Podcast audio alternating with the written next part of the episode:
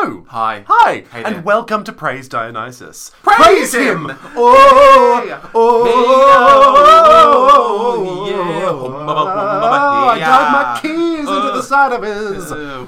car. what, what was that you were about? I dug my keys into the side. I'm of just trying to his- remember. What is that? Is that My- b- before he cheats? Before he cheats by Carrie Underwood. Right. Yes. yeah, it was been in my yes. head recently. uh Uh-huh. today, we're going to be talking about We Wrote Some Plays by the Essendon Theatre Company and Bloom by the Melbourne Theatre Company. Ah. Two theatrical companies locked in a theatrical war. Ah! Ah! Who will win? Not me. There are no winners in theatre. We're all the winners in theatre. That's true. Yeah. We are theatre. We are wieners. Shall we move on?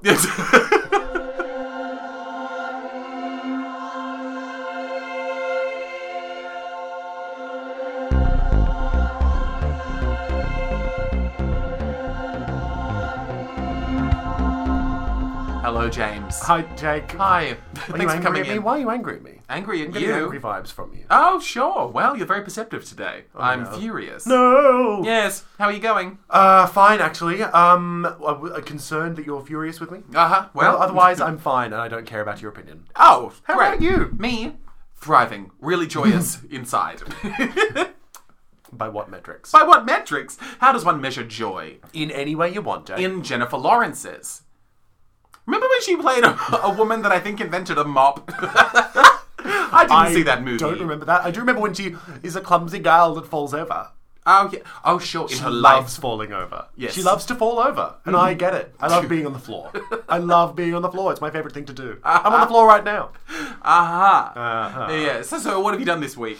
Uh, what have I done this week? Um, I have done not. well, I've done work. I've got to say, Jake, I'm going to say something so crazy to you right now. Are you ready? it. Are you ready for this? I doubt it, but I'll try my best. I love my job. you love it. I know. I've come around in a huge way to my Okay. job. So for those of you listening along at home, I or on the bus, I don't know where you are. You could be anywhere. A tram, a train, walking. My housemate listens to this on her runs. oh, right. So that's nice. You could be running. I wouldn't be. You wouldn't be running. I don't run. No, you don't. You don't. And your body thanks you for it. I It think. does. Why would you do something that makes your body hurt? so I uh Why does running make your body hurt? Does it? yeah, James, it shouldn't. it does. It does. After a while, After okay. like I get out of breath and very tired very quickly. Okay, Because right. I'm say it with me.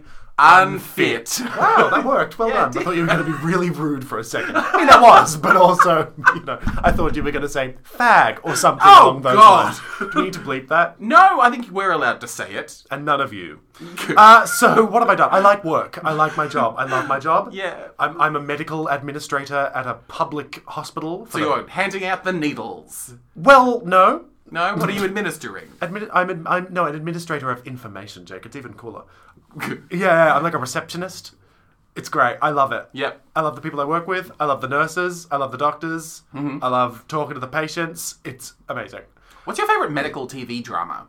Sc- uh, scrubs, because I've never really watched many. Okay. Yeah, why? Do you have an answer for that? I assume you do. No, I don't. I Oh. think for some reason my go-to answer is I had a real like red hot house phase in like the beginning of Oh, like totally. the Yeah, start yeah, of yeah. Mm. house. I really enjoyed because he's so snarky but so good at medicine. He's so good at medicine and doctoring. Yes. And he's got that limp. He's got that limp. It's nice to think too that if you're just like like I don't know, mean and sarcastic enough, you'll just become good at medicine. I guess so. Yeah, you go, well, you've actually got to get this thing out of your nose, you bitch. Like, that, that's what he's like. That's how he talks. You've got leukemia, you dumb skank. I needed that, doctor.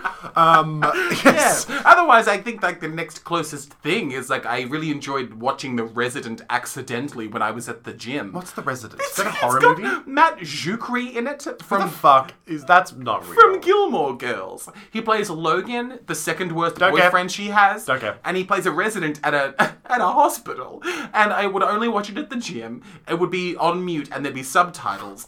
And I and I truly liked it so much that I told my cousin to watch it and she did. And I've never seen a full episode. but it was really good. God, I love the way they look. but I love pretending to do the voice. I like doing the voices in my head. Wow, I'm a doctor. Rawr. This is what I there were imagine they say. subtitles, but it just seemed very dramatic, and there were twists and turns, and I'd be on the treadmill being like, "Oh no!" That's really funny, Jack. sure, but yeah, and she loved it. um, I love Scrubs. I really loved Scrubs. Uh-huh. Um, you know what Scrubs had that has. You know what Scrubs has in common with Buffy the Vampire Slayer and Star Trek: Strange New Worlds.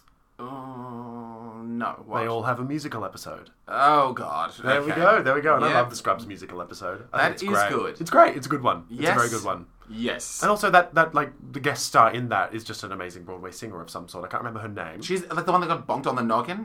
yeah, she's like, why are you singing? Was it, is that what happened to her head? Yeah, she fall. No, she has an aneurysm. Oh, okay. That is different. It is different. She falls over in the park, and they find her. Like like uh, JD She and just sneezed really hard. She so JD and Elliot are having like a lunch in a park, and then JD, um, this woman walks behind them and just like in camera just falls over, just like goes clomp onto the ground. Oh, no. And then like we see from her point of view, everyone's singing. She's like, "Why are you singing? Wait, why am I singing?" And then it goes into the whole musical episode, which is really good. right. Yeah. Yeah, yeah, yeah. No, I vibe that. Sure. Welcome to Sacred Doctors, Nurses, Patients, Dead Guys.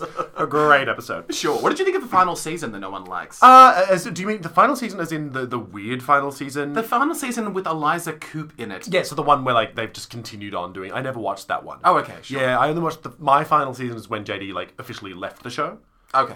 and then I think he comes back for those like weird last season or two with her. I With don't- Eliza Coop. if that's who I think it is, yeah. Yeah? Yeah. No, Okay, sure. I never watched those ones. Sure. I really like the Office episodes where Steve Carell is gone.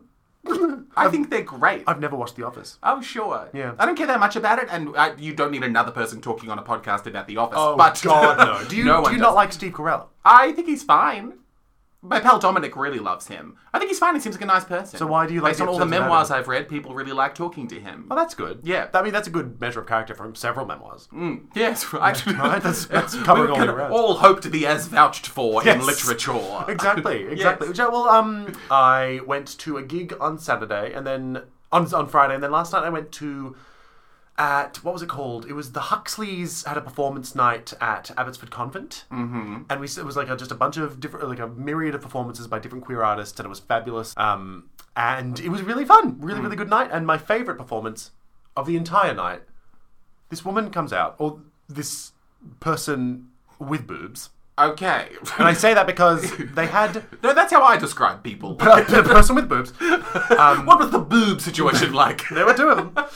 Fully nude, basically. Okay. Wanders out on stage. Move. Cigarette. it's, the, it's Wanda. It's Here Wanda. she is. Um, with a cigarette in one hand, martini in the other, disgusting, horrible fish head Okay. On her face. on her face, like a prosthetic mask situation. It was like a either- convincing fish. Well, uh, well, it was either a fish or an alien creature. I couldn't quite figure it out. Okay. And a beret, and then just stood there and sort of ah, like very in a way that made us all believe that they were just so bored.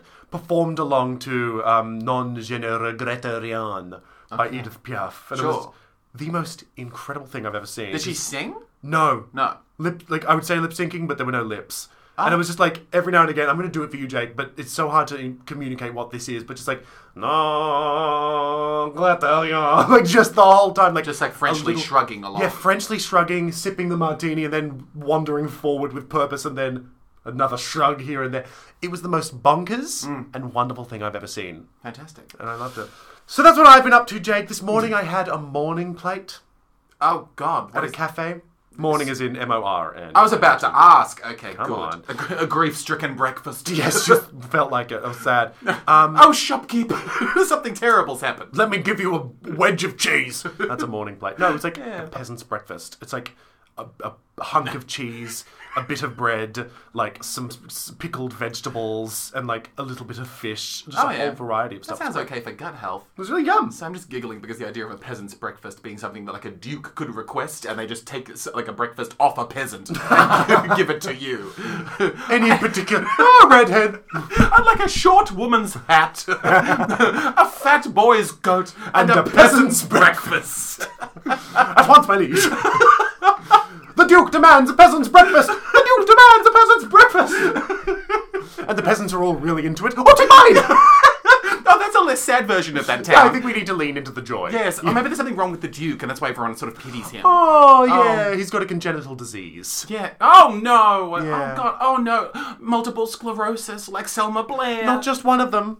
Oh, several sclerosis. Several scleroses. No. My name is Sclerosis, Oh god. the Duke of this Oh. town, and I demand your breakfast. god. Have you met my twin brother? the other scleroses together. We have multiple scleroses. I want to move out of this town. Yeah, I It's want to move too out of this sad. Oh. house. Um, What about you, Jake? What have you done this week? Um, I oh, I went to like a standout thing. I guess was I went with beautiful New Zealand man. We Mm. went to a I think it was called like the Ultimate Showdown, but Wasn't the like Ultimate Showdown like an animation in like high school? y- The oh, Ultimate Showdown maybe? of Destiny. The Ultimate Showdown of Destiny. I Isn't feel that a like thing? he- there's been a lot of ultimate things, almost too many of them for them all to be accurately titled. But this one was the Ultimate Showdown, but the Ultimate was spelled with an A at the start instead of a U because it was like alternative. Oh, that's fun. I don't know if you understand the wordplay. No, I do. You do? Yep. All right, you with me? It's actually not that hard. and it was like the so it was the sort of thing where it's like this man that I went with. He was like, okay, let's. I bought us tickets to this thing. Let's just go, and I won't tell you anything about it. And then we went and had Japanese food, and then we went to a place, and that Where was the place? The place was in. I sound like I'm being cagey about it. Yeah. I'm quite sure it was in Brunswick. Quite sure. Quite sure. I'm very you bad. were fucking wasted. weren't yeah, you? full on blackout. You were gone. yeah, no, and I just emerged from it like, where am I? I need a person's breakfast. yes, I'm quite sure it was Brunswick. It had that energy about You're it. bad at judging the northern suburbs, aren't you? Thank you. Yes, I am. Uh, and yes, we were there, and then yeah, it was like called the Ultimate Showdown with an A at the start, as I established, and it was like a the final, like the finale of what seemed like it was like an ongoing competition between a bunch of like Melbourne queer performer people. Yeah, cool. Like it's not drag specifically, but it's like it, it seems like the rule is like okay, you've got seven minutes to like do a song or something. It was a pageant. It was, I guess, a pa- that that's the only way that I can describe it to my brain for it to make sense. But yeah, it was just like I, there was fifteen of them. They were they were the finalists, and they would get up in a row and then perform their thing. Great. And yeah, yeah, and then it was great. It was fun. Um, it was nice to see sort of like yeah, there's like dirty undergroundy stuff happening, and to sort of like be amongst and see the community that supports it and participates in it. Yeah, I saw your post about it and I immediately got FOMO. It looked so much fun. Sure. Yeah, yeah. It was nice. It was even like early on. I was like, because I don't. I, I guess I wish I spent more time in those sorts of surroundings and in, in that version of this type of community. And uh, I didn't sort of like realize that until like there was this part, like at this moment very early on, where I was like, yeah, standing with New Zealand man, and then this like woman came up and she was like looking for her friend, and then she was like, oh, I lost my friend, and I was like, of course, like, oh my god, let's find her. And it was like this thing of like this very unfamiliar feeling of like being able to relax because like with that little exchange that lasted for like a minute or so it was this thing of like everyone's very like nice to each other like there isn't this energy that someone's going to be like so weird that they get like punched in the face there wasn't this Yeah. like that that pervasive fear that you know queer people that you know are forced to feel That's I f- funny you mentioned that because when I went to this Abbotsford Convent gig, it was a very similar vibe, and it was also I think the crowd that I went to was quite older, not quite older, like b- older crowd than like at a g- at a gig or at a, at a Yaya's event, and I felt so comfortable. that's nice Like I felt so safe and relaxed, and just yeah, I totally get that. So that go us finding community. yeah That's that's what it's all. Hey, what it's what it's all about. is that what it's all about Uh, yeah. if it is that's a real load off the mind Sure. Then yes, that's what it's all about, Jake. Okay. What do you think Shannon Knoll was talking about when he said, That's what I'm talking about? Uh, can you put it in context of the song? So, th- I don't think it's a song. Oh. I think it's just the name of his debut album, featuring such hits as Drive and What About Me? What about me? Um, I think he was saying. I think he was saying all of these songs Yes, on this album here. yes. Now that's what I'm talking about. What? So, he's talking about the songs that he sings. I think it's more like here are the, the so these songs, the message of all these songs, Yes. are what I want to get across to you. Yes, his thesis. That's what I'm His talking thesis for the album. That's what I'm talking about. okay. Isn't that similar to like writing an essay and being like, It's my thoughts, yeah? well, hey, isn't any way of conveying information or emotion, if you break it down to its core elements, isn't it all the same? Mm-hmm. Aren't we all just biological computers running electrical impulses from our sensory organs Is this to our beat brain? poetry? This feels like beat poetry. It's not meant to be beat And I will poetry. not stand for it. You're sitting down. I, d- you I told almost you. never stand. Hey! Too ugly. Too ugly to stand. I go to the gym to watch medical dramas. Take that back. Rate your week, Jake. What was it? I'll give it 15 because, yeah, 15 stars because there were 15 stars in that goddamn pageant I went to. And one of them was dressed as a rat, and I loved it. looking. You He had, like, heard it big here red first, eyes. folks. 15's the number to beat. 15 is the number to beat. It sure is. Um, and I'm going to go ahead and say that was very good, Jake. That was Thank really nice. you. Um, I'm going to go ahead and say four because that's Yep. that's the number of people that came on. I think it were two of them were the Huxleys, and two of them were one of them was those Edith Piaf woman and and another person, and they all had giant Elvis cutout heads. Okay. uh, In, on their head, and they just did this great Elvis dance to "Viva Las Vegas" while they just had giant Elvis heads. I think I got a few photos if you want to see. I will put some time aside to look at those photos. Absolutely. So four. four. Yeah, put them together, you get 19, which is one shy of 20. And in a game of that card game where you don't want to beat 21, Blackjack. Thank you. I was going to say blackjack, but I wasn't sure. I think I'm sure about it being called blackjack. Great. Well, in blackjack, you don't want to beat 21. So if we were playing blackjack and we Yes. Uh-huh. got 19, it's not too bad. Not, God. not the best though. You could get 20 or 21. That's also true. Should we talk about some theatre? Not that this isn't gripping. I'm still going about blackjack. I am learning a lot, but we you should go. probably talk about some theatre. All right. I guess. I guess so. Yeah? Yeah. Let's praise Dionysus. Okay, Together. praise him. Pra- praise him. Aye, aye, aye. oh. Hey there, James. Hi there, Jake. Hi. Um, I went to the Essendon Theatre Company. Oh, that's exciting. Yeah. I didn't realise Essendon had a theatre company. They have a theatre company. Great, good for, good for Essendon. And just to jump ahead, because I got immediately excited when you said that sentence, they are like, I think, because I, I was invited to this thing that I will get into the details of in a moment, uh, because that is the structure of this podcast. But my friend Casey Bowen, Mm-hmm. she invited me to see this thing that I'm about to tell you about. Right. And one of the things that we spoke about, like before and after the piece, was the fact of like this theatre, like the Essendon Theatre Company's theatre that they have there in Essendon, which is where it is. In the Essendon They- Yes. Theatre Company. Their theater is like it's this beautiful stage, like this stunning sort of like proscenium like stage, Hmm. but then in front of it, like where the audience is meant to go, instead of like audience seats and like a seating bank thing, it's like dinner tables. Oh, that's magnificent.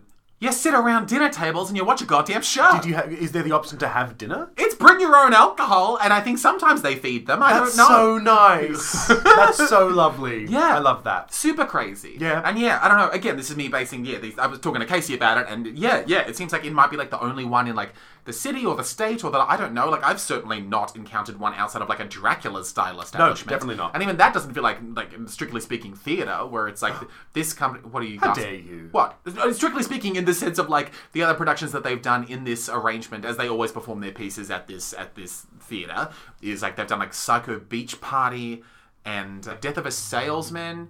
Oh, was And- that there? Yeah, oh, not the one that I saw. Oh, okay. But they've done Death of a Salesman there. But and it was just like the sort of thing where it was like it suddenly is such like a fertile, exciting place to go into as like a theater maker and see this space work so like uniquely and wonderfully and warmly and like all the things that are getting you excited about the idea of Yeah. being in an audience, sitting at a dinner table, eating some Yeah. chicken, drinking some wine, and watching a piece of theater I happen. don't eat chicken anymore. You, why not? I'm mostly vegetarian. You're mostly vegetarian. basically pescatarian. You're basically pescatarian. Yeah, sorry to interrupt you, but go on. That's no, that's important news. And then, uh, yeah, no. So just the idea of like being in a space like that and getting to sit at a table with Casey and watch these things happen. That's so so lovely. yeah, super duper lovely. So if you're wanting to stage a show, or, like make a show, and you want people to be like eating dinner while they're watching you, or even just like sitting at tables, talk to the Essendon Theatre Company. It's If you, a, want to, if you want to do a production of Cabaret, yes. it'd be a great spot to do Cabaret. I suppose. Yeah. Uh, yeah. So anyway, uh, sorry. Anyway, yes. someone shut up. no, I, hate myself. I realized that it sounded feeling like an ad for the Essendon Theatre Company. No, it sounds like a really beautiful space. Like what I, I am. This sounds sarcastic, but like, what are we talking in terms of architecture? Are we talking like, like, can you liken it to another theater From architecture? the outside? Or the Yeah, I inside? guess so. Yeah, from From both. the outside, no, from the outside, it could have been like a kindergarten. It could have been Okay. like, a, like a like a like a like a I don't know chunk of like a public school. It was just kind of like a like Sure. a, a one level wide rectangular brick building Great, because next to it like might- an oval. Because oh, Yeah, sorry, the way you said that. Because I was just in my head, I'm imagining. I was imagining like this gothic or Art Deco enormous hulking building. For some Oh reason. no, no, quite modest. But then you go Good. inside, and no, and like that type of modesty that's very sweet, like almost like I'd say like the color scheme of like an RSL's foyer. Yep. Yeah? Yep, I'm with you. I'm yeah, with yeah. You. Thank you. I'm Super liked it. contextualized. Yes, Carry on. It was all very warm. Um, and yes, and I was in Essendon, which I still am not clear on the location of. Neither am I. Is that near the airport? I think so. I think it's near an airport, based on my memory of like looking through the Google map. sounds that was way in. too far away. It's planes don't go that far. no, planes don't go that far. They, they fall out of the sky. Um, It's like near Mooney Ponds. which is another suburb that I'm like, I know it's there, it's definitely there. but it's I, and I know it's not as far away as I think it is. People speak very fondly of Mooney Ponds. They do. They say, uh, but the one thing that everyone who's from Mooney Ponds says about Mooney Ponds, is, it's not as far as you think. Hmm. I think it's probably pretty far. Yeah, because that's what Yarraville people used to say before people knew what Yarraville was. And Yarraville, uh, it's actually not too far away. Because now Flynn used to live in Williamstown, so I, I've passed Yarraville a bunch of Who's this times. random person? He's my boyfriend. Of ah! The news. The News! Shocking every time. Do you have like a? fif- Is it Fifty First Dates? Is that the yes, no, but we've discussed the inherent darkness of that plot. Quack quack. Um, Ah, yes, yes. yeah. I'm gonna Yeah. bonk you on the head so you forget everything. Um, like that woman from Scrubs. No, Flynn Yes. uh, used to live in Williamstown, so I used to go to Yar- uh, past Yarraville all the time, and it's not actually that far away, which Mm-hmm. is in comparison to Moody Ponds, which I think is far away, which is near Essendon, which is where you saw this play, which was It's called "We Wrote Some Plays!" Exclamation mark. Ah! Because, yes, punctuation is important, and we need to acknowledge it. Yes, so it was like three. The, the- at some point in the recent past, Essendon the- like Theatre Company ran a workshop for playwrights to write plays, Hmm. and then this is the staging of three short plays that were like created in that workshop by three Oh, great. people. And yeah, so I was like there and watched these three plays happen in front of That's me so nice. at a goddamn table. Can't get past Oh it. My God. How Really big is the into it. table? How many people could sit around the table? Is I- it circular? oh, it's- circular table? No, it's like rectangles. Rectangles. Yep, and they're pointed like perpendicularly at the stage. oh, so they're all in line with each other. No, that's not perpendicular. What? Perpendicular with the stage means like they're like a right angle? Just in terms of like the angularization of the tables themselves, the tabular arrangement. Yes, do I need the- to a, do a social dance Perpendicular explanation? doesn't perpendicular mean that they're like in line with the, the actual line of the theater, of the stage. Is it parallel you're thinking No of? parallel. Oh yeah, parallel is, is parallel is like train tracks. Oh, whereas so perpendicular is like is- a right angle. oh, so they're literally like down the barrel. in terms of like the, the arrangement of them just as rectangular tables so it's like you know how the vampire sits at the head of the table Yes, and the thank wife vampire sits at the other end of the table Yes. yes so the wife vampire would have her back to the stage And you, if you push the table to the stage, you would crush the white vampire. if you push it real yes but she would stop it and then throw the table aside away. and then just start slapping yeah, and then Van Helsing comes in. of course Yeah, Hugh Jackman, great yes, movie. This is, yes. So we're sitting at tables. I'm on the right. Irrelevant. Doesn't matter. I went into this trip to Essendon. I was ready for this trip like I was ready for when I went to see the, the Naked Magicians in East Ringwood. You were ready to like pack your little picnic bag and Yeah. yeah, your rucksack. just because I, that was the only image that I had recently. It's like, and it was really like a real unpacking of what trauma is in the first place. I was ready that, to have to go on like a bushwalk to get to this thing. Yeah, that's what And trauma again, is. wasn't that far away. it's just there, isn't it? yeah. Okay, so the first of the plays. So yeah, they're all like 45 minutes ish each. Uh, the first one is Between Life and Death. It was directed by Shabana Sebastian and it was written by Angelo Snell. Lovely. Who's also in the show, and it's yeah two what seem like very sad parents for some reason, and the, set itself for the most part is the the bedroom of their son, and uh, it's just sort of showcasing the fact of like the son being quite distant from the dad, and the dad kind of like trying pathetically to connect with his son, and then the mother being like very almost suspiciously upbeat, but uh, but I don't blame her for anything. Did, is it revealed why she saw me? She didn't kill anybody. No, okay, No, sure. unless there's a sequel coming. I hope so. Um, yeah, no, no, but yeah, the, the, the mother being played by Emily Good. Yeah, it was kind of, I don't know, the, the strong woman trying to hold this family together. I see. But yeah, but yeah, the, the, the crux of the piece is, yeah, Angelo, who's also the writer of the show.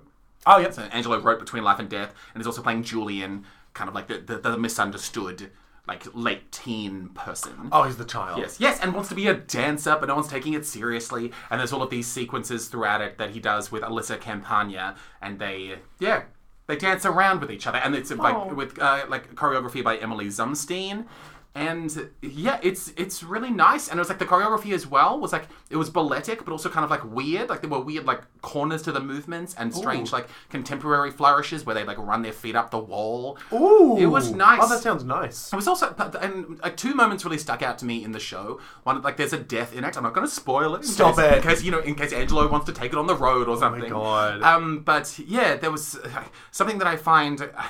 I've been to a lot of.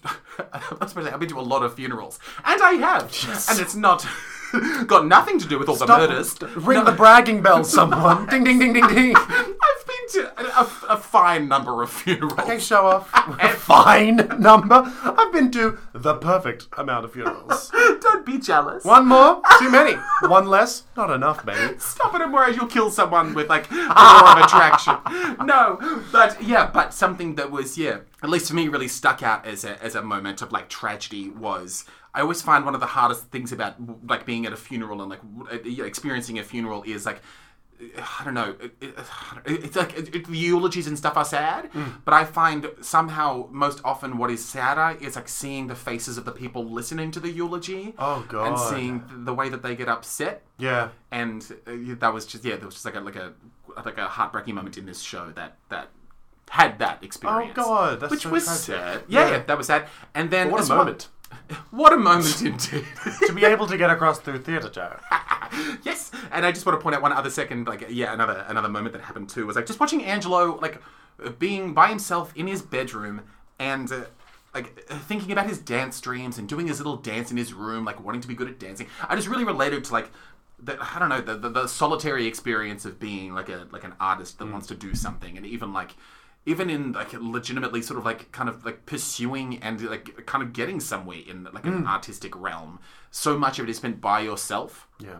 and so much of that time spent by yourself i don't know can be like so full of like doubt and uncertainty and like self-loathing and like self-cruelty Totally. and and i don't know hope but then also like embarrassment at your hopefulness all that type of thing and i feel like this like too incorporated in like the beautiful dancing and also like the text but also just like in angelo's body and the way that he inhabited the space especially when he was by himself yeah it really made that sort of thing evident and it was like yeah it's th- a thing that i enjoyed and just appreciated seeing That would have that would have moved you, I think. it did a little Yeah.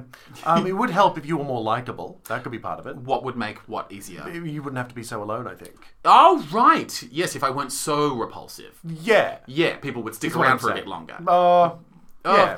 but- yeah, they stick around for a bit. I mean, we can't we can't do that much. We're not, we're not miracle workers. Thank you for that, James. all right. Always good to talk to you about things. The second show that happened. Don't sing softly to yourself as if it will soothe me out of my rage. Gah. Uh, the second of the short plays that happened was The Worst Thing Is by Mel Forge. What is the worst thing? Um, the worst thing overall. Yep. Probably the Holocaust. I was about to go genocide, um, which which is not a good idea for a forearm tattoo. I what?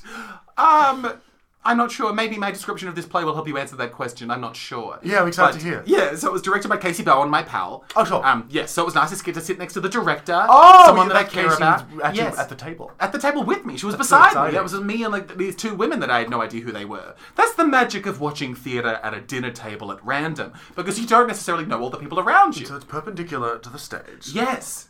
which means that it's at a right angle. and there was like this my like you might relate to this as a medical administrator. Mm. The administratory part of my mind was like as we walked in, the the, the, the lovely woman at the, the, the, the front desk thing, while Casey was inexplicably holding a baby. She doesn't have a baby, but she did in that moment she did. we can't get hung up on the strange baby. Ah, Don't bring up the baby. don't bring up a strange baby if you don't want to get caught up on the strange baby. so she was holding this baby. The baby kept staring at me with malice. It knew. It knew. I had this weird experience yesterday at work while I was waiting tables. This baby, this great baby, and I don't give a shit about babies. Great baby. it was the best baby. The best baby you've ever seen. I've never done a Trump Neither impression. have I. Shockingly, it wasn't great. Wasn't bad, mine. yeah. It was I'm like, amazing. really good work, Jack. Yeah, thanks so much.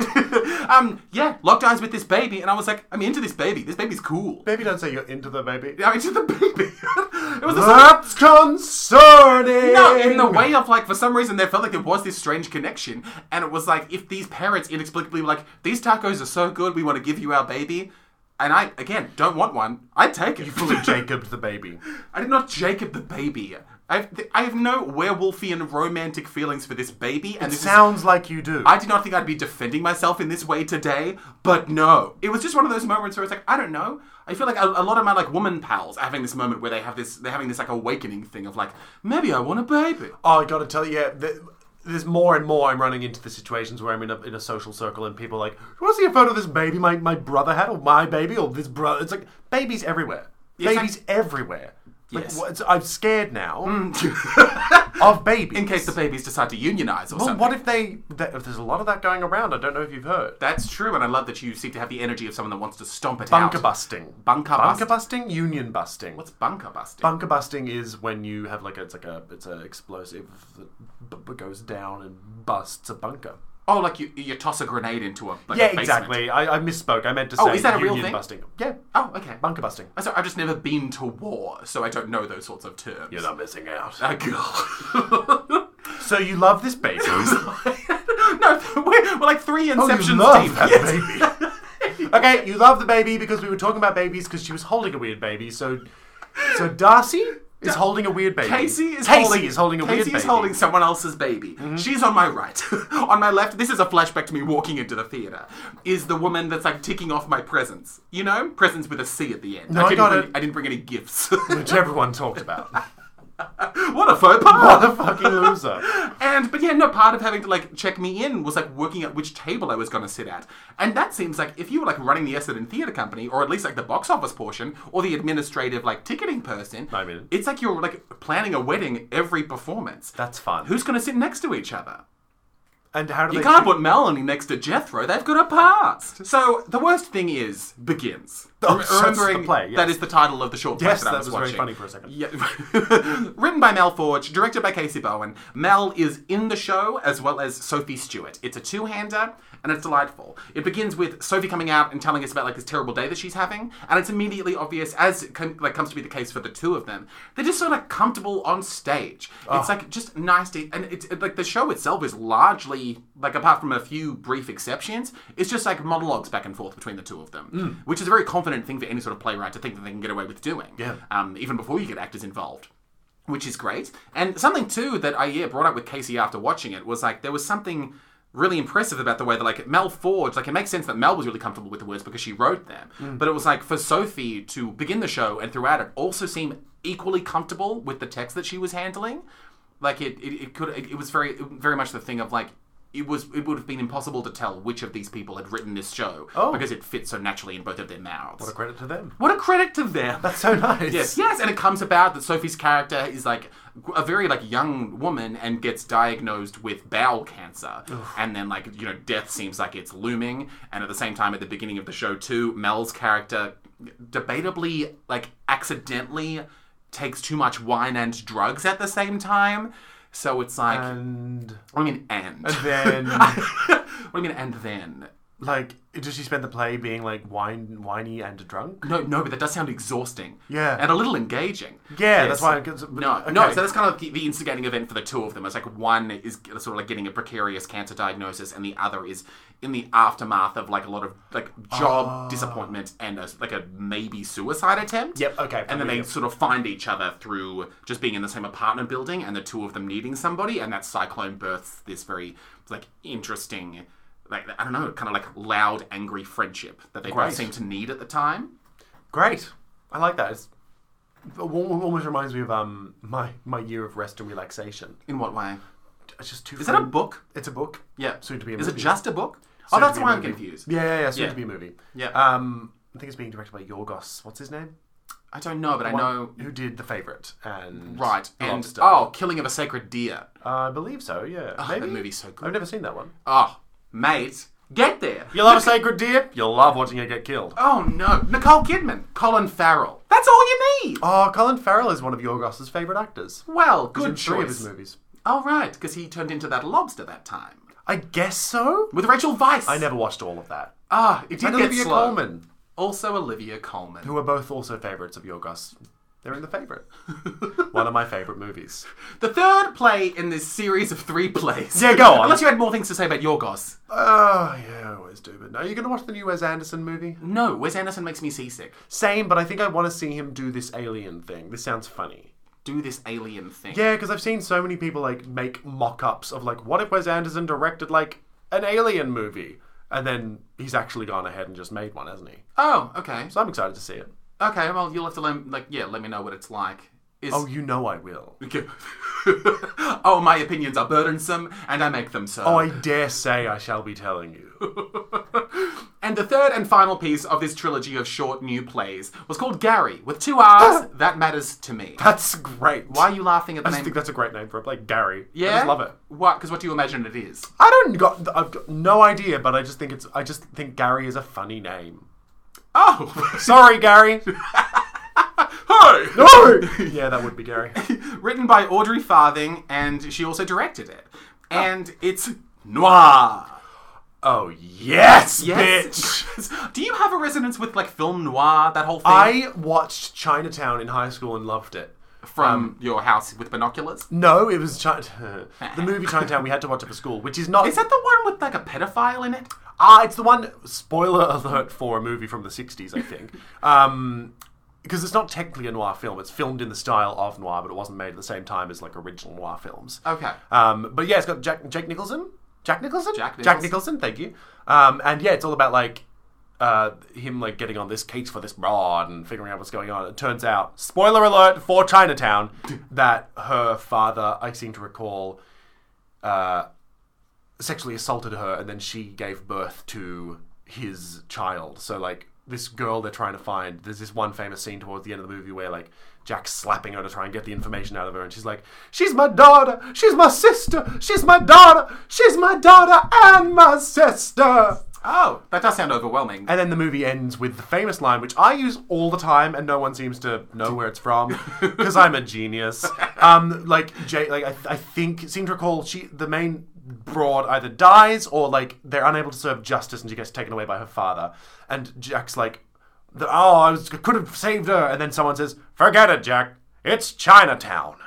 oh. Yeah, and that just means like, forget it. You're not going to be able to fix it because that's just how the things work around here. Whenever you said that, I thought you were quoting The Hangover Part 2. We have different frames of reference. Forget it, Jake. It's Chinatown. Okay, sure. Um, I thought it was funny, just to backtrack a couple of sentences, funny that you warned people about a spoiler but not mentioned a sexual assault. Hong Kong. I'm the late uh, content warning goose. Yeah, sorry, I should have. the lateness of the goose is winning me over to the content warning goose. Yeah, the content warning goose is never on time. I like that it's late. he always rushes. In, Hong Hong. I got here as soon as I could. That's the content warning goose, everybody. If you've heard him, rewind and skip that bit. So Warwick Smith is a man. The- Good for Warwick. I misspoke. He's man. The name of the character is man. Because Oh. that's an artistic flourish you're allowed to make. And then Louisa Romeo or Romeo, I don't know, but I like both versions of that surname. yeah, Romeo's gorgeous and Romeo's romantic. Yeah. Oh. what? It's a response I'm. Oh, I hate the way you talk. God. Man, what's baby? My voice. I'm Marilyn Monroe. Oh, diamonds, Mr. President. Happy birthday to you. this is a really good impression. I don't know. Something about still not being able to get through all of Blonde because it's too overwhelming means that I'm uncomfortable with the idea of in any way mocking Marilyn Monroe. I'm not mocking her. Oh, She No, was a I beautiful know. woman. That's just a sensitivity. President, Oh, I love diamonds and quadratic nodules. I diamonds. Do you know about Pythagoras' theorem, Mr. President? Ooh, it's how you find the longest side of a triangle. Ooh. Did she famously know the Pythagoras theorem? No, but I think it's funny in this version if we do the, the dumb bimbo voice, but she's actually really smart. Smart enough to know Pythagoras. Yeah, theorem. back then that was a big deal. I don't think that's true. Yeah. When do you think Pythagoras came up with the theorem? My favourite movie is Oppenheimer. Ooh, I preferred Oppenheimer to Barbie. Ooh, Mr. President. Ooh, and become Death the Destroyer of Worlds. Ooh. One of my favourite memes of all time Yes. is is it's like a text post and it's just like Mr. Oppenheimer, your invention, Japanese Mega Killer 3000, was used in an unexpected way. Magnificent. That's funny. He shouldn't have made the bomb. He's a bad man. Is he? I think he's a bad man. You made a bomb. What if it's the bomb that's going to stop the Holocaust? Did it? Not this time. so, so he just killed more people. So Audrey Farthing wrote That's and directed a short play called Gary. Hilarious, as established. It was noir in tone. I guess it's a genre. Yeah, noir is a genre. Noir is the genre. Yes, and also a, You mean a- like there was a brawl? Yes, absolutely. The opening line might have been "There was a broad." Ah. Yeah, totally. absolutely. Oh, obsessed. I'm also now realizing that noir, if this helps clarify anything, might be the sound that a person would make when they make a kissing sound if they don't have both lips. No. Jake. What? I was gonna say noir was what you say when you're Australian and not really interested in something. Nah. Nah. Nah. These are both really good at helping to clarify this for people listening. So man is a character in the play called Gary, which is a noir hit. yes, and Louisa Romeo or Romeo plays not woman, but women. The character's name is women? or- Yes.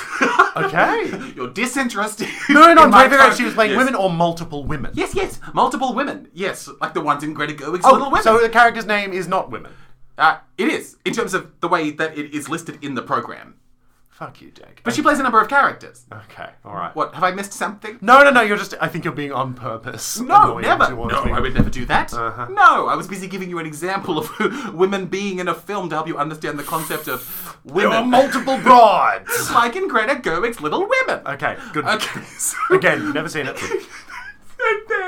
but yes, no. So this man is running a detective agency. He has one of now my favorite set design choices in an unironic way. Obviously, I'm so it's excited. like a freestanding blinds. Yeah, You know, like horizontal Venetian, bli- like the not Venetian. The um, uh, the horizontal like Yeah, yeah, yeah. they're all parallel Slant like lines. those like plasticky sideways things, and you can like bend them to peek out and spy yes, on your and neighbor. they cast film noir style shadows across people. It's, it's that Yes. sit like on a frame, so it's just like freestanding, like just off center in the middle of stage. Oh, that is slay. Oh my god! And there's a moment where one of Louise's woman characters like looks out through one of the blinds, Cam. and it was truly yes, Magnificent. It was like bliss. It was They like, said "Oh!" they said we know the one set piece we need to make this work. and they were right. they were right. They were right. I love that already. oh fuck! Did you just- I was into it. Did I just apparently. what? Have an orgasm. Oh my god! I'm having a guzzy right now. Uh, but yes, no, but this man is trying to solve a mystery. He has this wonderful. The first woman character we meet is his like receptionist, and she's Oh, classic. like she's wearing these like charactery glasses and is bringing in tea at some point. So that's the Does he thing. smack her on the bum? no, no, he would never. He's man. Yeah. and then, um, in what then becomes to be a very impressive device throughout the thing, Louisa leaves and then comes back in in a slightly different costume with a slightly different voice and is like a different character all of a sudden. So she comes in and she does. She's very good at accents. This lady. Oh, you already know I'm into this. Oh my god, you'll be especially into this woman that comes in and she's like, Ha, I need help to find a man. Does she have a big hat? she doesn't Did she have a big hat on? She doesn't have a big Come on! But that voice has a big hat on. That voice has a big hat. Yes. Oh, Mr. Inspector. yes. Yeah, yeah, yeah. I just can't find it. He's He's been missing for days.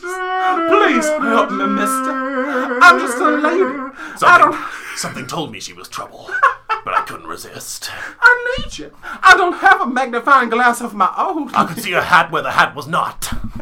Yeah, that's magnificent. yes. That's a great device. And then she, I assume, just came on throughout the show as multiple different characters. Yes, she goddamn did. Magnificent. Comes in, leaves. Comes back as the receptionist. She's like, oh, this tea's getting cold. Leaves. And there's like other stuff that occurs. Okay. and then, I don't know, like, there was a lot of like little comedy things that I was like giggling so much about. This detective comes in. Of course, it is still Louisa. and she's wearing like a trench coat. And she, like the first thing she does is deliver what feels like like a two minute little speech about how much she loves donuts. She's like, because it feels like it's gonna like eventually like lead into like in a normal time frame lead in. This is me explaining comedy to you. Thank you. It feels like after the first couple of times of like, do you know the thing about donuts? I love them. And it's like you think it's going to turn into like, but the thing about donuts is they've got a hole, and your story's full of holes. Oh, Jake, that's really good. But instead of turning that corner, it's just like another thing about donuts. I love how glazy they can be. I love when- Anyway. Furthermore, donuts also remind me of other times I've eaten donuts. Here's a list of times I ate donuts. I need to see more work by these people. it was just a really That's great really time. fun. Yes, no, and of course at the end there is like a dark twist, quack quack, quack. and uh, y- but yeah, and it, which like like neatly sort of like contextualizes the whole thing. But yeah, it was just yeah, it was nice. Well, It was goofy, and I liked the goofy. Can I make a guess? You don't need to confirm or deny. Okay, great. Go ahead. My guess is that I, w- I would want the twist to be that was it Louisa? Is that the actor actor actor's name? Yep. Yep. That Louisa has not been playing different people this whole time, and it's just actually the one mastermind playing all these different roles in this detective's life to keep him off track. Ah, That's my theory. interesting. Nod or shake your head at me, and so no one can see. I will do this with my head, but it's irrelevant. I'm just Oh, showing he's nodding you. and shaking his head. just the oh, different he's ways- nodding and shaking Yeah, his head. I can move my head in all It's not these confirming or directions. denying anything at all. Yeah, sorry to flummox you like that. Drats! Yes. Um, yeah, and it, they, that does bring me to the point too. It's like it was interesting to see like this, yeah, collection of like very very new young works, and for them to all be so dark, quack quack quack. Oh, that's great. It was fun. To, I think the idea. I'm of- done with happy work. I think these people might be too. Good. I want Yeah. more grim, depressing, serious stuff. Yeah, out in Essendon, they're they're speaking the truth. We gotta move to Essendon, Jake. We do. It's it's yeah dreary out there in terms of the art, but you know maybe in there is the hope. Forget it, Jake. It's Essendon. It's um. Rolls off the tongue. I've been through Mooney Ponds. Well, I guess Essendon is an anagram of nod sense. It was nonsense the way that I had been through Mooney Ponds. Essendon was always further than you thought it was, but not as close as you want it to be. Ah, yeah, that's true. All I do is say facts. um, The yeah, elephant's gestational period is about two years. But yeah, I super enjoyed my time at, Great. at, at this at this theater. That sounds really great. That sounds really fun. Yeah, and what a, like a fun initiative, and what a cool way to get a bunch of people making new work together. And um, I, I, yeah, I, I, I'll, I'll definitely like spend the next couple of weeks thinking about like what is like the perfect show to like stage. Like is there, At- at, at at a a dinner place table. Mm. where it's like this like this big beautiful proscenium thing, and then in front of it is just like a smattering of tables, all arranged vampirically. My brain does go to cabaret. Like, that does. I'm sorry to be that gay that goes to cabaret. well, but what would that change about the way that you do cabaret? Well, I mean, it would be rather than like a stage show of cabaret, it would be an actual interactive dinner performance of cabaret. Like, And you'd how would go that out- change cabaret for you? I think it would make it more immersive in terms of like I would be an actual guest at the the Kit Kat Club. You know, like But what about the parts of cabaret that aren't at the Kit Kat Club? well, that's the thing. You then can, like set that up as like some sort of show within a show and make it like a fun scene with like all the actors sort of like lounging around watching this scene as it takes place because there's fun. no nowhere in Berlin you can get away from the prying eyes. Mm-hmm. I think that's Well, there was a moment during one of the sad parts of the first show, Angelo's show, where one of the characters came and sat at our table with us. Oh yeah. Oh! Well, I was just about to say, wouldn't it be great if like they came out and did like like if the MC did one of his fun, ridiculous songs with the monkey, perhaps on one of the tables, like just came up onto one of the tables. Mm-hmm. Like that would be great. I'd be What's into a that. terrible show that it would be like the worst idea to stage it at like a like a like a dinner table theater. parade. Per- I think like I think like you don't know this man. oh, see, the flu. Oh was the yeah. part. In my head, they've got to be having food. yeah, yeah, yeah. I'm thinking too about like, and I don't think this is how Essendon runs their situation. Um, I'd suggest they shouldn't. The, the, the idea of like, if it's like a like a three course meal, and you're you're watching this show, and for some reason they want to pace the food so it doesn't really like it doesn't come out at interval or anything. It's like there are parts of the show where you just sort of like see this curtain come aside, and the, the waiters come out with like the you know when people order like nachos at Gold Class, Yes, the- and it's like sorry, excuse me, sorry, sorry, sorry, yes, are these your nachos? No, I didn't order nachos. What did you order? Can I order nachos? No, it's too late. I don't take orders. I just bring out the nachos. Bring the nachos. These nachos are really hot. Can I please put them down? I ordered the nachos. Me over here. I'm three rows over. Where are you? What row is it? Say them later. I don't know. You directed me to my seat. I can't remember everybody's seats, man. just bring, throw them. Just throw the nachos. So I'm not gonna throw the nachos. All of them at once or one at a time? I can't That's not stop. right. You choose whatever's more logistically makes sense. Sit down!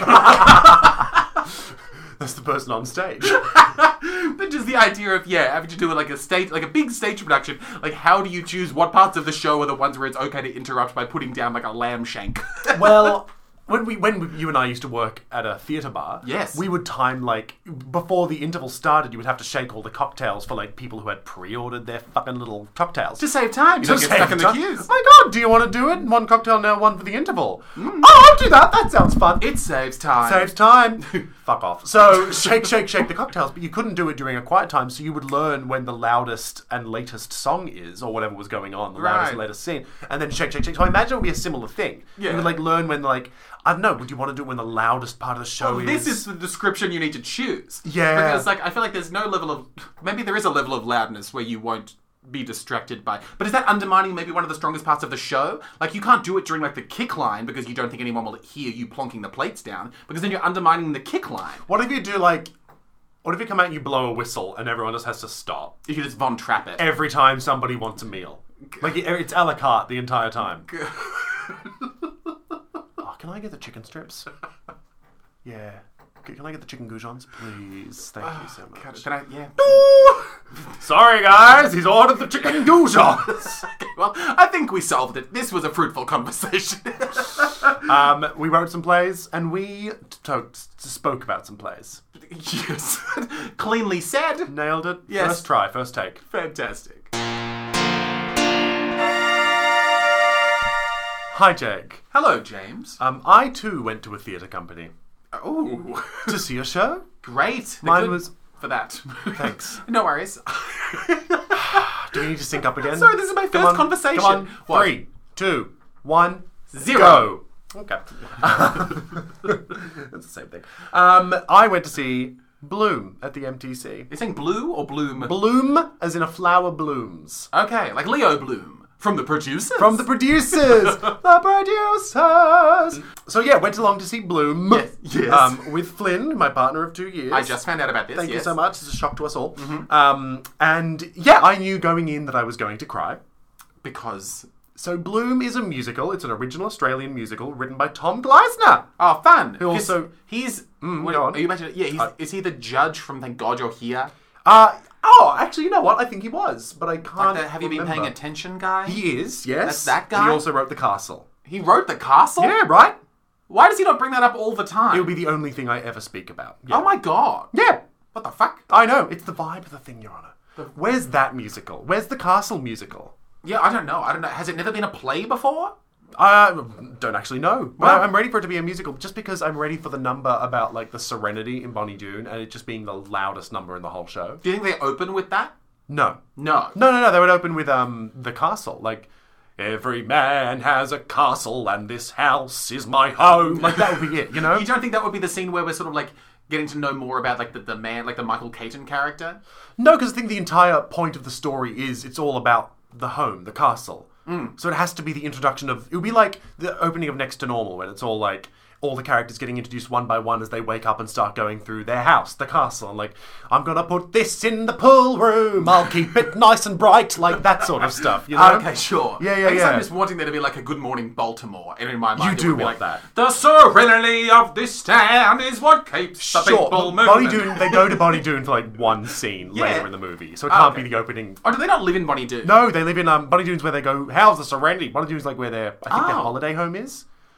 Sure. Yes, they go up there and it's just like full of loud speedboats and noise. I, I always got too bored of the castle to finish watching the castle. Derek dug a hole. Derek did dug a hole. That would be his entire contribution to the opening number. It'd be like all these big, and then like this big fanfare and build up to him, and he'd come in with a spade and be like, "I dug a hole." Good God. Is there is the, the the hole like a metaphor? No, I think he. I actually can't remember why he dug the hole now. Tell him he's dreaming. That would be another number. It would be like a list of all these things they pawned off and sold to other people, and be like, "Oh, tell him he's dreaming. It's a bargain." Yeah. Yeah, I'm, I think Glasner, if you're listening, call, call me. but this was not the Castle the musical, as I so wished it to be. You see how I've got an entire thing in my head. I'm ready for it. I'm ready for Ready the for what? castle. Ready for- It's the vibe of the thing. yeah, I'm ready. Call me. I'm here. It's the vibe, like a courtroom number, like the, all the courtroom people getting up and starting to clap along. I'm into it. I'm really into it. I knew I was going to cry going in because Yes. it is a musical set in an aged care facility. Oh no. Oh yes, Yep. baby! Prepare to cry like a little bitch. So Pine Grove is the name of the aged care community. Okay. Um, Flynn and I, we sit on down. We're like in the fifth or fourth row. We're pretty close. Cool. Yeah. Uh, and the set is uh, like there's no curtain. The set is this sort of forced perspective, little shallow um, shell of uh, what the rec- what we I assume is the reception area of Pine Grove. Okay. So it's like checkered tiled linoleum floor, bars around the side, like railing for everyone to hold on to, like the cafeteria doors, Hmm. and like uh, uh, so it's very straight away, very like horrible. It's drab. It feels a bit grimy. It feels a bit run down. Show starts, and we're introduced to the two, I would say, lead characters. Mm-hmm. Um, the first one is the first one that I love the most in the entire show. Is, Some say it's hard to pick one. It's not. no, I mean Sophie made a choice, so can I. yeah, that's true. So uh, She's my hero. she's my hero. so decisive. Sophie! I can pick one. Him. Which one of which one of you is going to grow up to be rich? That one. Oh, Rose is the name of the character, played by Evelyn Crape. cool. Yeah, great name. Um, and Rose is like a That's such a good name. It sounds pretend. It does. Thanks, Jack. Um, Evelyn Grape is playing Rose, who is this geriatric woman who has just been admitted to Pine Grove because Mm-hmm. she's been deemed uh, unsuitable to live elsewhere Mm-hmm. and alone. And she's like this funky, kooky, eclectic woman who's fighting against it tooth and nail to the bitter end. Okay. Uh, and the other character that we meet in the first moment is, uh, let me find the actual part, Finn, played by Sloane Sediro, who is a young man Mm-hmm. Okay. who's, as we come to learn, answered an ad reaching out for help, for like assistance in the home, and they will give you free lodging and food Mm-hmm. if you like assist with looking after the residents, Cool. which feels a bit dodge. Why does that feel dodge? Well, as we learn later on, Oh no. Sorry. no, no, I it's just o- read the it's tone. Okay, it's all right. No! oh god, please! Not Sloan! No, no, no Slo- Sloane's fine. Oh, good. Okay, um, and Sloane, um, incredible performer, Great. wonderful voice, really charming, very watchable. I'm g- gonna go ahead and just quickly air my gripes with this show straight away. Ooh, fun. Yeah, I'm Okay. gonna get that done first because the other character that we meet um, is Ruby, played by Vidya Macken, and she she is like the young. There's two nurses in the home. I'll get through all these characters. That's how I'm gonna talk about. I'll just list boringly all the characters. Ruby is the younger of the two nurses. The other one is Gloria. Gloria is sort of the one who's actually running the home, Mm-hmm. and she's a beautiful, caring woman. Um, Gloria is played by Christina O'Neill, Mm-hmm. um, and she's the one who's actually sort of looking after the residents. Because then we have Anne Edmonds, Miss McIntyre, who is Anne Edmonds, who is like a comedian who is best known for like, ah, that character on Get Cracking with the two Kates. yes. Yes, and she's Yep. the one who drops dildos everywhere. Right. Love her, love her to death. It's so wrong, it's so right. I'm obsessed with her. Uh, and she's playing Miss McIntyre, who was like this. You remember that ad where this woman shouts out the window, Not happy, Jan? Yes, vividly. That woman. She plays that exact woman, but running an aged care facility, and she hates everyone. Oh, And right. She's always cutting corners. So Gloria is the one who's actually like making sure the residents are looked after, and Ruby is the younger nurse who is sort of like just starting out and been there for about a year. Uh huh. And the story, unfortunately, oh no. Sorry. I've never heard a show described this way. The show Seems the story, to- unfortunately. seems to focus on the two young people, Ruby and Finn. Okay. From the get go up until the end, one of the major plot points of the whole show, spoiler alert for Bloom, uh, is that these two, it's a enemies to lovers straight bullshit of just two young people who only seem to love fall in love because they're the only two young people around. Oh. And it's just this like, I came to this show really excited to see because so often in shows you have like the one like you've got Robin Nevin or you have like the one actor or actress who is just playing the old character. Yeah. This is a show where we have like six like older actors playing old interesting characters and I came in being I'm ready for these to be center stage. I'm ready for their issues to be the main problem. Hmm. Yeah. And it ended up being like, yes, it, that was what the show was about. But one of the major plot points we focused on was just these two young people falling in love. And I was like, snooze fest. I'm fucking bored. I don't care about these characters, and that's made me hate this. Yeah, right. Oh Okay. my god, it was so annoying. And it was the most. I'm sorry, Tom Gleisner, but it was the most conventional bullshit. It was like this really pissed me off. It was the, it was these two. He's sort of lazy and sort of like doesn't really want to pitch in and work, and he wants to be a musician. And he, it's this very predictable story where he like learns that old people have worth and like have things to say. He learns that. He learns that How old is he? he's meant to be like in his like very early 20s like 21 ish and ruby is about the same age she's like a young nurse and she's like oh you're a lazy man and i hate you and then like throughout the course of them both growing to inspire these old people they're like actually maybe we're in love i guess and then i guess we are supposed to believe that we care about these two people What do they inspire the old people to do? so as they, I'll, I'll get to that. I'll get to Okay, that. Jack. No, cool. don't you worry. Sure. Oh, So I just need to air my gripe straight away. that please, that yeah. really ticked me off because Yeah. I, 'cause I was just so wanting these older people to have the center stage. Yeah. and they did at certain moments, but they were so often like the backup characters. Right. And I mean, when you've got characters like Doug, played by Frankie J. Holden, Okay. who is a name that my mum reacted to because my parents also saw this show and loved it. Yeah. My mum said, he was in a band that I really liked. Oh. And he's an amazing singer. Hmm. So good for you, Frankie J. Holden. Um, is a name I actually recognise. I probably should have looked up what band he was in, but I didn't. That's- and why would you? Old 55 was the band. Okay. Um, who were apparently quite big in the 70s and also were booked along with like the Skyhooks a lot. Right. So there you go. I don't know anything about them, but my mum said that he's an amazing Huge. amazing. Loved the band. Um, and yeah, he had an amazing like his character Doug was like this. So I'll- he so the the the nursing home were introduced to all these characters. Doug is one of them. He's an old man. He's got like a like a he's had a stroke in the past. He's struggling to move around. He's like sort of always clutching his side. And he used to be this um, tradesman who would help people, and now he's this larrikin that no one needs. So that's his sort of journey. And then along with him, we've got um, where are we? Jackie Reese as Leslie. Hmm. And Jackie Reese, I swear I've seen her in something, but she played um, Leslie, who is another older woman who is a painter. And she's this magnificent painter who is very open with her emotions. And she and Doug have a romantic storyline, which is completely blindsided by the storyline of the two younger lovers and not given any room to breathe. Hmm. And the twist isn't that they are them in the future, is it? Oh god, that would be good.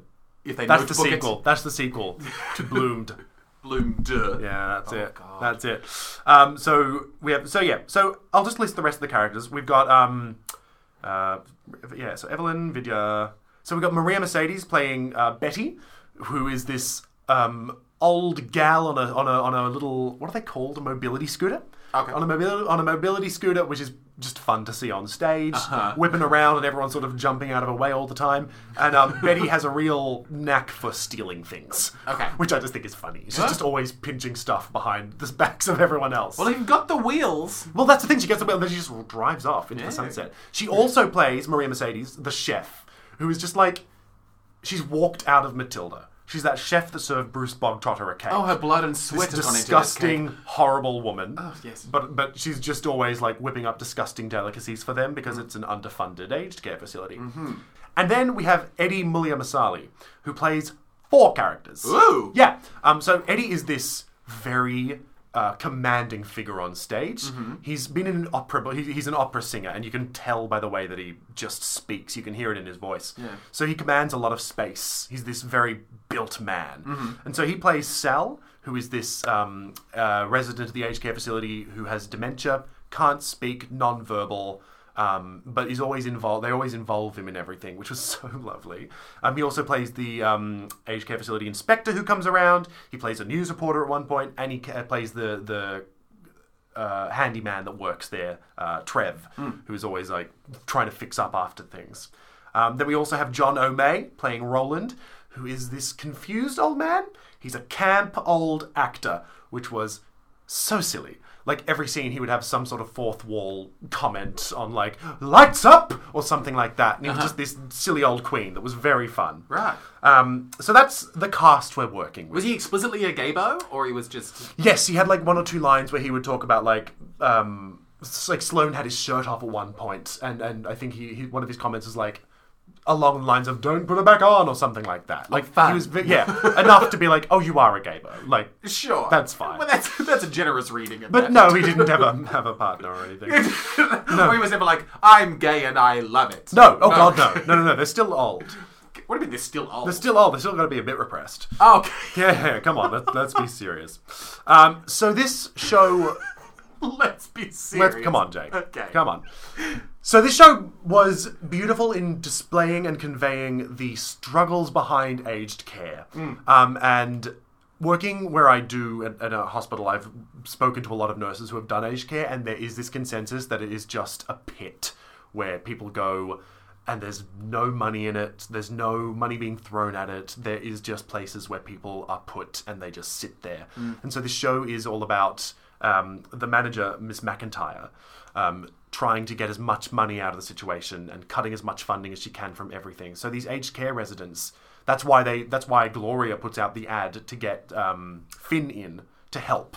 And it's this situation where their bus is broken down. So we watch these aged care residents just sit in this aged care home for weeks without being able to leave the place and they have no enrichment they have no chance to get out and there's one scene where the bus has been they think the bus has been fixed and they all get their little jackets on and they're all ready to go out to the park and they're all excited and then the bus breaks again and they all just have to sit in the aged care just wasting the last days of their lives like it is horrible like it's it's really grim. But with that, Tom Gleisner is very good at sort of balancing that with the Tom Gleisner of it all. It, it is a musical. A lot of the mu- numbers are quite kitschy and fun and camp. There's a really funny number where um, Eddie, as the inspector, comes along to have a look at Pine Groves. And they do this fabulous, like, welcome to Pine Groves, big, like, kickline number about, like, how fabulous it is to be there and the quality of the meals. And it's all these um, people being wheeled around in their walkers and stuff. They do a lot with um, the gripes of being old, Sure. and they make it work. But it was it's just undercut by this overwhelming sadness Yeah. and desperation. There's one line. There's a lot of lines that stuck with me in the show, and I think they handled it really well. The actual plight of aged care workers. There's one line where Gloria, who's been there for about ten years, is talking to Ruby, and Ruby is the younger nurse, and she's complaining about this is ridiculous. We can't keep going on like this. Like we need more funding. We need to do this. Why aren't we doing this? And Gloria has this really good comment where she says, this is exactly what all you young nurses do. You come in, you spend about a year here, and you get upset and frustrated and want to change the system, and then you fuck off and leave us. And that's exactly what happens. That like there's no staff because no one can actually stay there, which is why nothing changes because no one's there long enough to actually say anything. And it just cut me so hard. I was like, oh, Gloria is like Gloria is these women who is who are trying to make the world better. These men who are trying to actually improve the system but can't because there's no resources. And so what they have to do is give old people like bits of pipe cleaner and little beads and ask them to make like m- paper mache art instead of going to the park because the bus is broken down. So th- so throughout the whole show I'm just yeah, I was feeling real sad. Frankie J. Holden had this beautiful moment. I say beautiful, it was really depressing. Um, but this really well acted moment where he's sort of like going on a tangent with uh, Finn about like his life, and they're all sort of having a laugh. And then all of a sudden, out of nowhere, he gets this like heart palpitation or something that causes him to just drop to the ground, and the, every, all this momentum stops, and they have to get him back up on the chair. And he has this really horrible and realistic moment of like about a minute where he just has to gasp and catch his breath and they have to like be like it's okay doug it's okay and get him back in and i don't know i just needed to share that because it really made me sad and it was just made me made me very w- at once in love with frankie j holden as a performer because i just found him so alluring to watch and he had this incredible energy that i just wanted to continue to watch the entire time How amazing that like a pop star came to be someone so impressive in so many different ways. hundred percent, and I think it also helps with the character that he is the sort of man that has he ha- his singing voice is very rock and roll. So he's got like he's got the chutzpah to be able to sing in any sort of register. Like he's just yeah, I don't know. I really I really found and it again pissed me off that I wasn't able to see Frankie J Holden be more of a central character in this show and drive the story. It, it just yeah, I don't know. It, was a, it felt like a real missed opportunity to me. Case in point, one of the songs that's the story of my life. Yeah, from Shrek. Yeah, Yeah. yeah, there was a great crossover. no, you fool. It's just called the same thing. Songs they can use more than shut up. You ugly. I panicked. Um, oh god, I panicked. Um, when I was little, I thought that every baby had to have a different name, so people wouldn't get confused. and so you thought that there were no other Jakes? I yeah, I guess I did think that. I was pretty small, beautiful, but pretty small. Ah, and how things have changed. Cute. Gone the other way in both directions. Well done. You're a fucker. So I there's know. um, the story of my life. Story of my from Shrek the life. musical. So Yes. we've had all these beautiful songs. Uh, uh, Sloane has sung this beautiful song for, as Finn about like wanting to like get out and do stuff and have a life. Ruby, to to be fair, let me get back up here. Vidya Makan as Ruby, Vijay McCann. Vidya McCann, my along with Frankie J. Holden, one of my favorites in the show. Incredible performer, terrific voice. Um, had this song towards the start, "The Best Is Yet to Be," where she sort of reminisces about where she's come from and where she's going and what she's going to do in the healthcare world, and just belted the shit out of the stage. Oh, the stage, thank God. Yeah, yeah, yeah. yeah, it was really painful. Um, and just, I just, I'm in love with Vidya. I just obsessed. I, I, I, having now seen her on this show, on this show, and then looked her up afterwards. I know that she is a figure in like, um, what's that show you just mentioned? When? the news. The news. Uh, what's wrong with you? What's wrong with the news? What's up with the news? you been Have paying you attention? been paying attention? yes. That's the one. Is she on Like, that? She's been on that. Oh, cool. Yeah, so she is a, like a figure and is- has a, a following, which I'm glad because she's amazing. Hmm. Um, but she um, she's getting Finn into working at the aged care facility and en- encourages him to go around and meet all the residents, and he does. And that's where we get the song "The Story of My Life." Yes. Which is where they shoehorn in, in about four lines each for the residents, Yes. the story of their lives. Oh, I hope mine can be summarized like that. Oh God! Right? This is meant to be a musical where we learn that you know we learn That we old uncover people- that old yeah. people have worth, and they tell us in four lines each, like I was once an actor, now I'm not. That's the story of my life. Then the next one comes in is like I used to be a painter, now I'm not. That's the story of my life. And meanwhile we They get have those. worth. They have worth. It's not very much. No! apparently. And then after that one song is when Finn's like, oh, I guess I was wrong and old people Wait, are that song Ah, valuable. teaches him that lesson? yeah, he's like, I guess I've connected with these old people now. Because they sung their song to me. And n- not just so- they like each came up and said, "It's time for me to tell you the story of my life." Then here it is. It just felt so mutton handled. It was Oh. yeah, that was a shame. Anywho, captivating and beautiful moments that I loved. Yes. Here we go. Okay. Um, they go to the park. They eventually get the bus working, and they go to the park against Miss McIntyre's wishes. And it's really cute because all the oldies are like, "Oh, we're gonna do it!" And then all Gloria gets on board and gets them into the bus, and they all go, and they're being naughty, and they go to the park. So the set up until this point has been that that forced perspective roof, then that wall behind it, the sort of shallow cutout that rises up. And there's more of these like uh, forced perspective panels to represent the roof going back and it's a deeper um, stage that has these pillars that are part of the aged care facility. They're just pillars. Um, I don't know how else to describe them to you. Okay. Uh, and it's like this gra- d- drab linoleum floor, drab, like sort of greenish walls. So they go to the park, and then these roof panels, the ceilings lift up, and they reveal these beautiful trees. Like the pillars are actually growing up into trees. And instead of leaves, they're covered in photos of like what we assume are memories of these old people's past life, like not like their, pa- their past, their lives. okay. And it just this image of all of them in this beautiful park, just sitting with each other, just under the trees of all these Polaroids and pictures, and they're all just finally getting out and having fun. Oh, so beautiful. So Rose, throughout the show, is this sort of driving force for Finn to sort of get out there and find some self worth and do some stuff. And she has this wonderful song where she sort of encourages uh, Vidya, um, Ruby, to go out and do the same thing. And it should have been a bit uh, cheesy and shit because it was very much a song where it's like, if you want to do it, go and do it. Like it was very that, but the way that Ro- the Ro- the way that Evelyn played Rose just made me so entranced and so I felt swaddled. Like I felt like I was being swaddled in a knitted scarf that she had made for me. Oh. It was so nice. I don't know, man. I just this musical made me feel a lot of things, a lot of them bad, a lot of them good. Um, yeah, there was one scene. Now this, the, I'm gonna bring. I'm bringing in our old friend, the content warning goose, a bit early. Oh, wow. Here he is. Unlike him. Here he is. To turn up on time.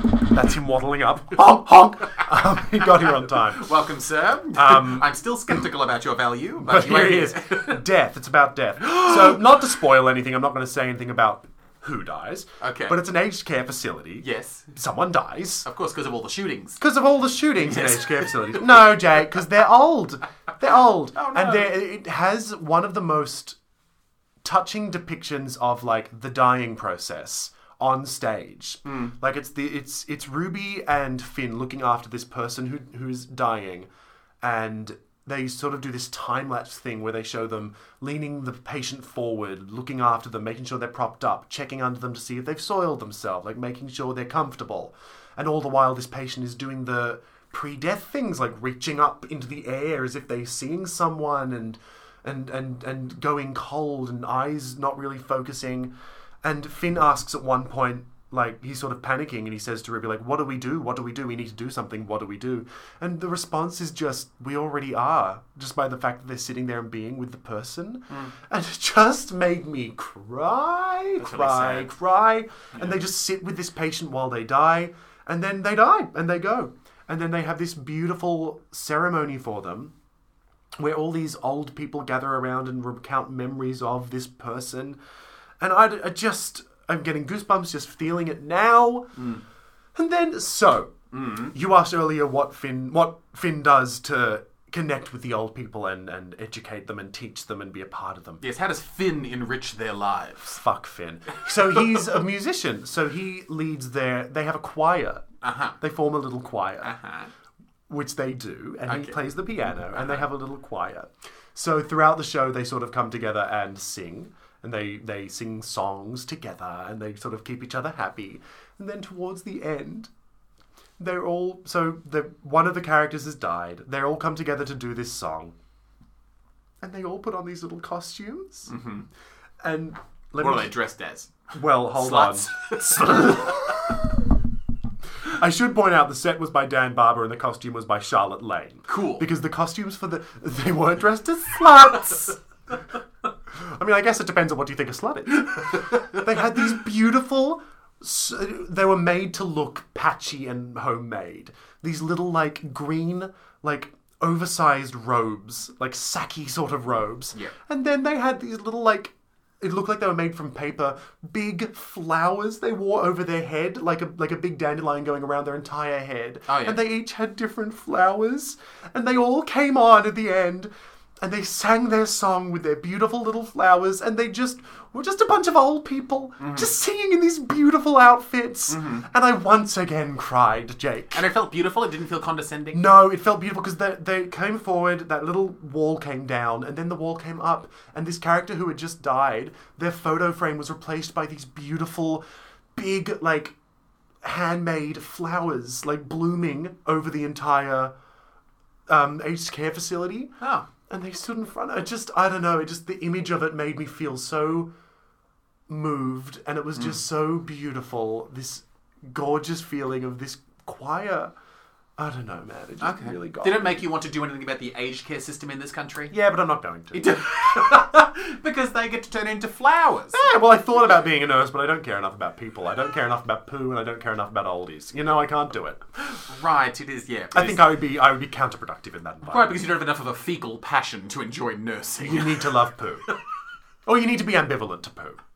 Right. And Jake, what do we think about poo? I don't. Three, two, one. I It's never bad. ever think about it. Uh, Um, yeah. Throughout the show, Gloria, um, played by Christina O'Neill, plays this very recognizable, worn down but persistent nurse. Like this this character of the she's accepted the things she can't change, so she's now focusing on the things that she can she can keep going. And that was just this wonderful sort of overarching character to have keeping everything sort of level. She to me was the most real character Okay. because Finn I did not like. Mm-hmm. um, Ruby uh, I, I thought was wonderful, but a bit too energetic for me. Yep. Um, and then all the old care, all, all the elders did feel a little bit caricaturey. Okay. Like they were a little bit send ups of what these people could be. Even for a musical. Even oh no, for a musical I mean. Okay. But Gloria was just this tried and tested real character that sort of kept everything centered. Like she was the anchor that everything sort of swirled around. Mm. Yeah.